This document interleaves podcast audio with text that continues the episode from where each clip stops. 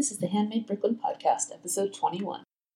Handmade Brooklyn business lifestyles tips to succeed. Handmadebrooklyn.com. Hey guys, welcome to Handmade Brooklyn.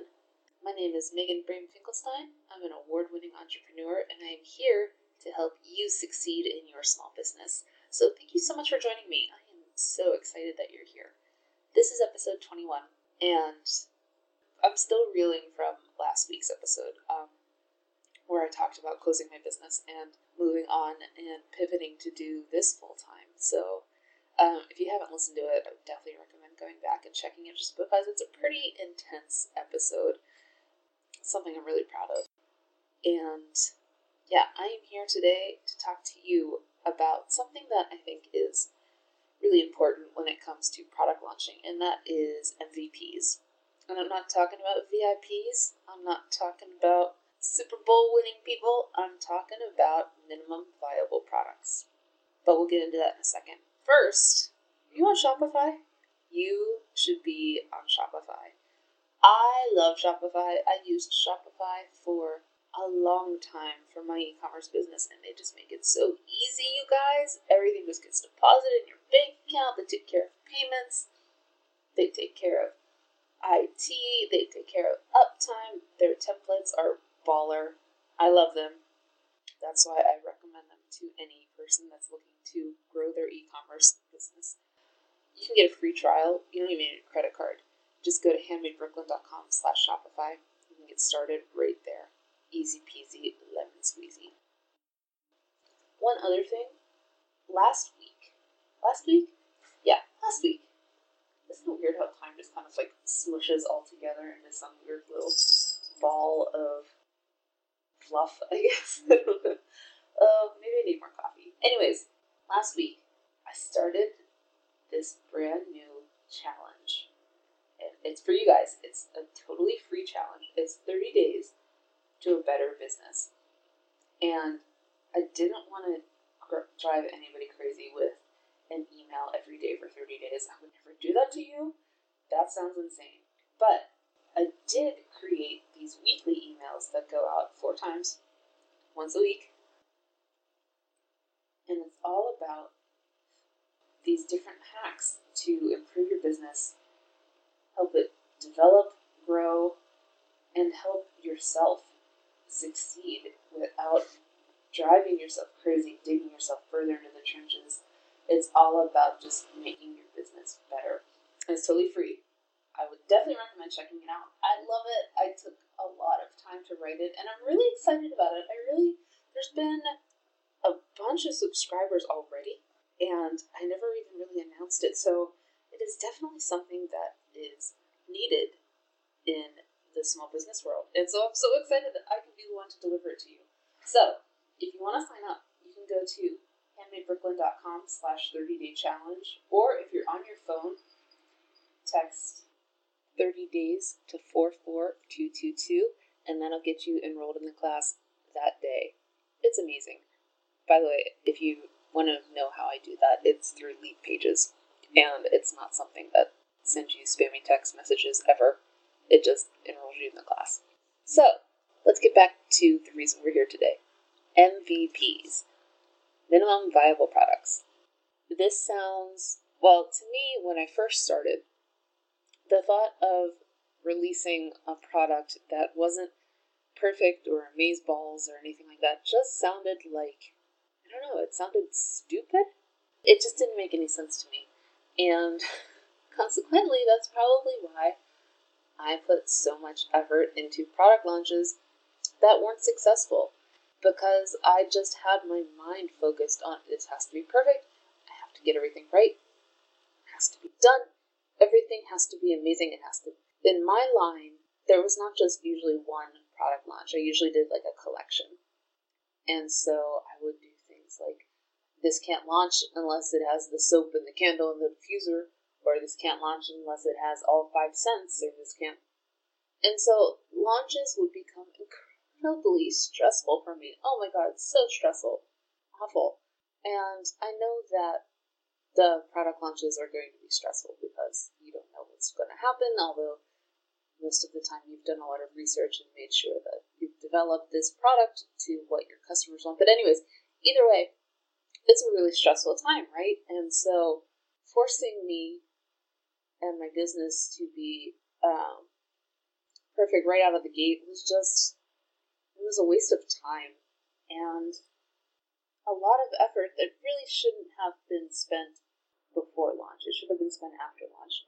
And so, when I started to learn about developing minimum viable products, MVPs, that's when I was sort of like I had to have it punched into me. You know, I had to really accept this because I was really skeptical. and did I did not think that this was the way to go. And I learned about this in my version of the Bible, which is Tim Ferriss's Four Hour Work Week. Um, and like I said, I was really reluctant, but I started to give in. I started to give it a shot in Handmade Brooklyn with one of my courses, uh, Perfect Product Copy. Actually, no, it was with Perfect Product Launch, which was the free course. That's when I really started putting together what I thought was good, but was not great.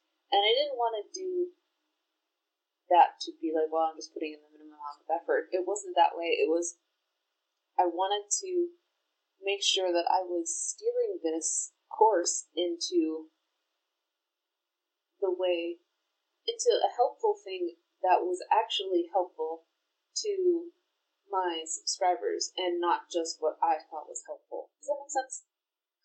It wasn't what I thought. It was learn it was tweaked and learned and developed based on the feedback that I got. And that's how I continue to grow all of my products. Whether they're free or paid or some sort of hybrid option, um, I really try and release the skeleton of it and develop the meat based on what my customers want and what they're saying. And that's what you should do in your business too. Now, that sounds, again, that probably sounds ridiculous because I think that a lot of people are afraid to charge for something that they feel isn't perfect. Fair enough. However, you can't make it perfect without finding out what pain points it solves, what pain points it doesn't solve. So when you're releasing a product, your ultimate goal is to relieve a customer's pain point, right? Even if it's they don't have the right necklace to wear for an event, or they are looking for the perfect stationery for their wedding thank yous, or they want a soap that's going to help with their dry skin. Even if you don't feel that way with your product, you are trying to serve your customers by relieving a pain point. that's the ultimate goal, right? So, how do you learn what that ultimate goal is? How do you know what that ultimate pain point is? Well, you ask people, you ask your customers, you survey them, get feedback, and then you start to kind of maneuver and you start to see what it is that you can do to serve them. And so when you launch V1 of a product, you have the basics down, right? So you'll have, in my case, I would have um, the scent down, or I would have the color down, like the color theme, and the packaging would be okay. Not amazing, but okay. And, you know, we'll see what happens. From that, I would begin to survey my customers when I was making products. And I would have them tagged actually in um, ConvertKit. I would have them tagged as people that were interested at the launch. Um, this is all with pre marketing, so uh, I can talk about that in another episode. But suffice to say, I, I knew who was interested in the product because I did a lot of pre marketing, pre launching, and kind of paying attention to who was interested and who wasn't. And based on who was interested, I would get their feedback. And their feedback came usually after offering some sort of discount or free shipping or things like that.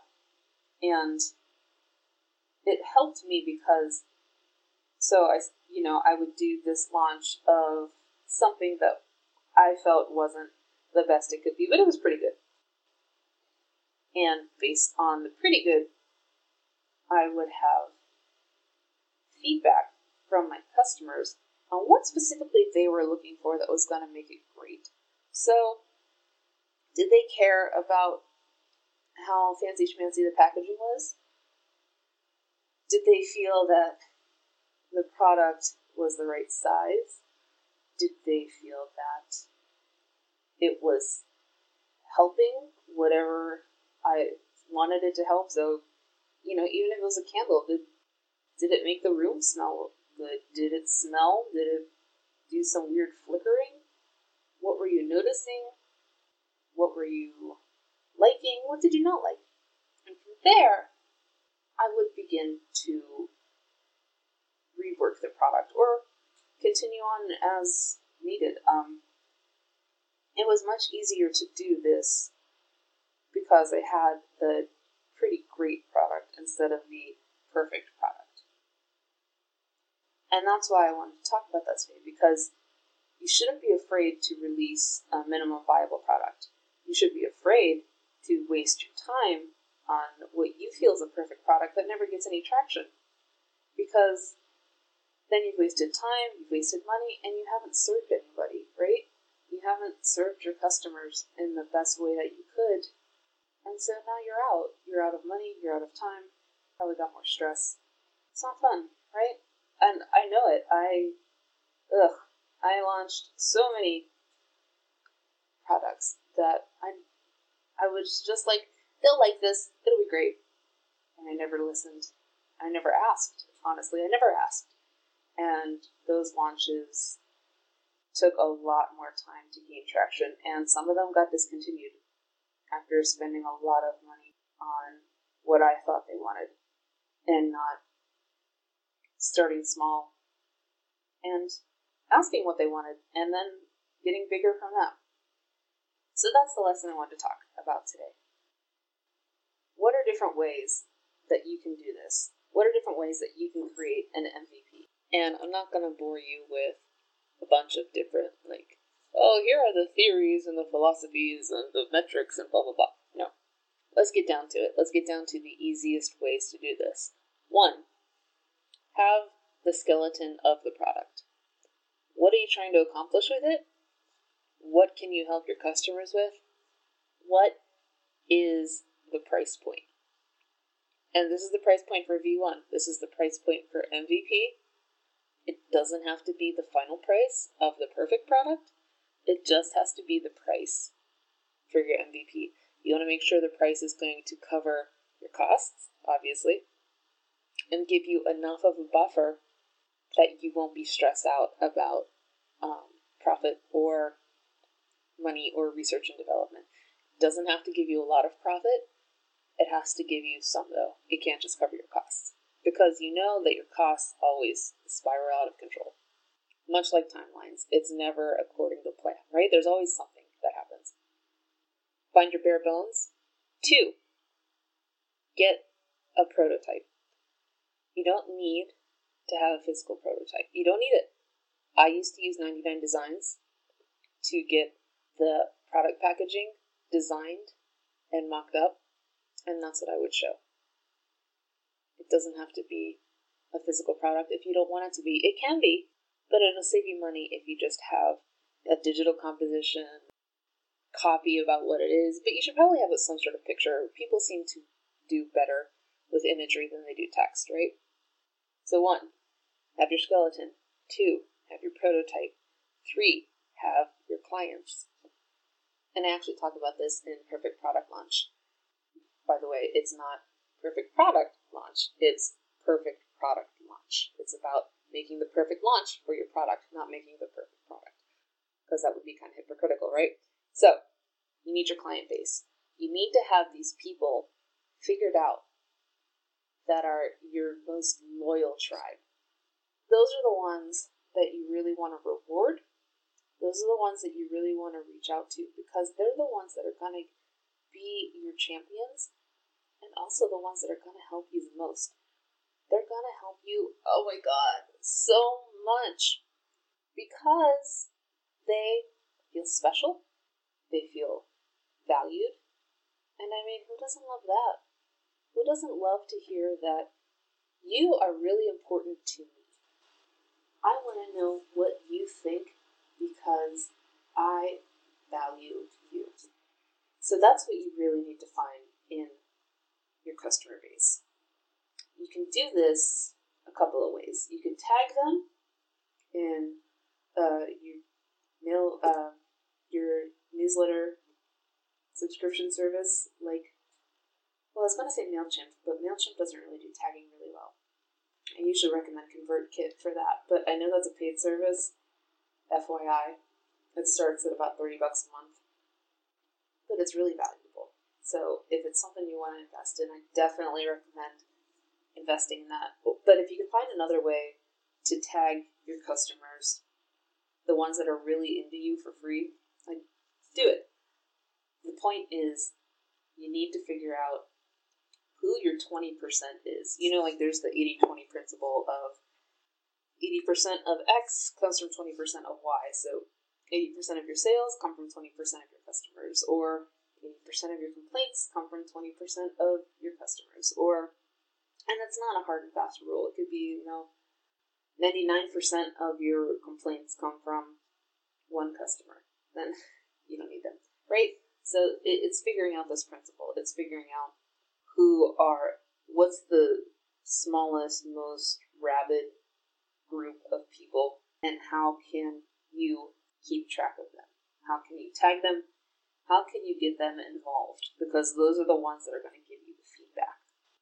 So, set up the skeleton, get the prototype, get the customers, put that all together, set up a landing page, and you can use something like Leadpages you can just throw up a site on WordPress. You can put up a page that you don't really promote on Shopify. You need to have some sort of not secret but not promoted page that has it's a sales page essentially. It lists the product you want to launch, it lists the benefits that you're thinking about. It has a way for you to validate the product. It really should be with a pre buy. I know that if you've ever had customers, or maybe in your own life, you've had someone say, like, oh, that's a really great idea. Yeah, I would totally buy that. And then you launch it and they don't buy it. And you're like, I just spent all this, me, what, what is happening right now? So put the money where their mouth is. Have them pre buy. Pre buy, you know it's a valid product, you know it's a product that's going to sell, you do that. Oh, actually, now that I'm thinking about it, and obviously this shows that I have no notes or structures to these podcasts. I did this with Indiegogo.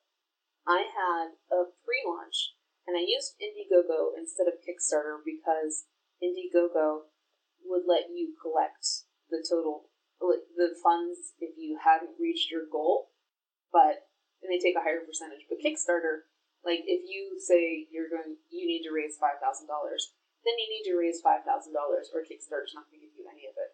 Whereas Indiegogo, if you say, I want to raise five thousand dollars, and you get five hundred, and that's what you you're like, okay, that's it, I feel like that's viable. Then you can get it, and Indiegogo just takes a bigger cut. I did this with a product launch called um, Black Label Collection, and it was like my face care collection and I put it on Indiegogo, and they put it out to my mailing list, and I said, you can pre-buy it at a discount, and you also there's a different there's a couple different levels. Like you can just buy the kit, you can buy the kit and get a gift card. You can buy the kit and get a gift card and kit and a blah blah blah blah blah. And just so that way, one, I had working capital. Two, I could see how viable the product was if my fan base was interested in it. Three, I didn't have to go crazy with a product launch. All I had to do was figure out if people were going to buy it. So, those are the four steps. One, skeleton. Two, prototype. Three, customers. Four, landing page.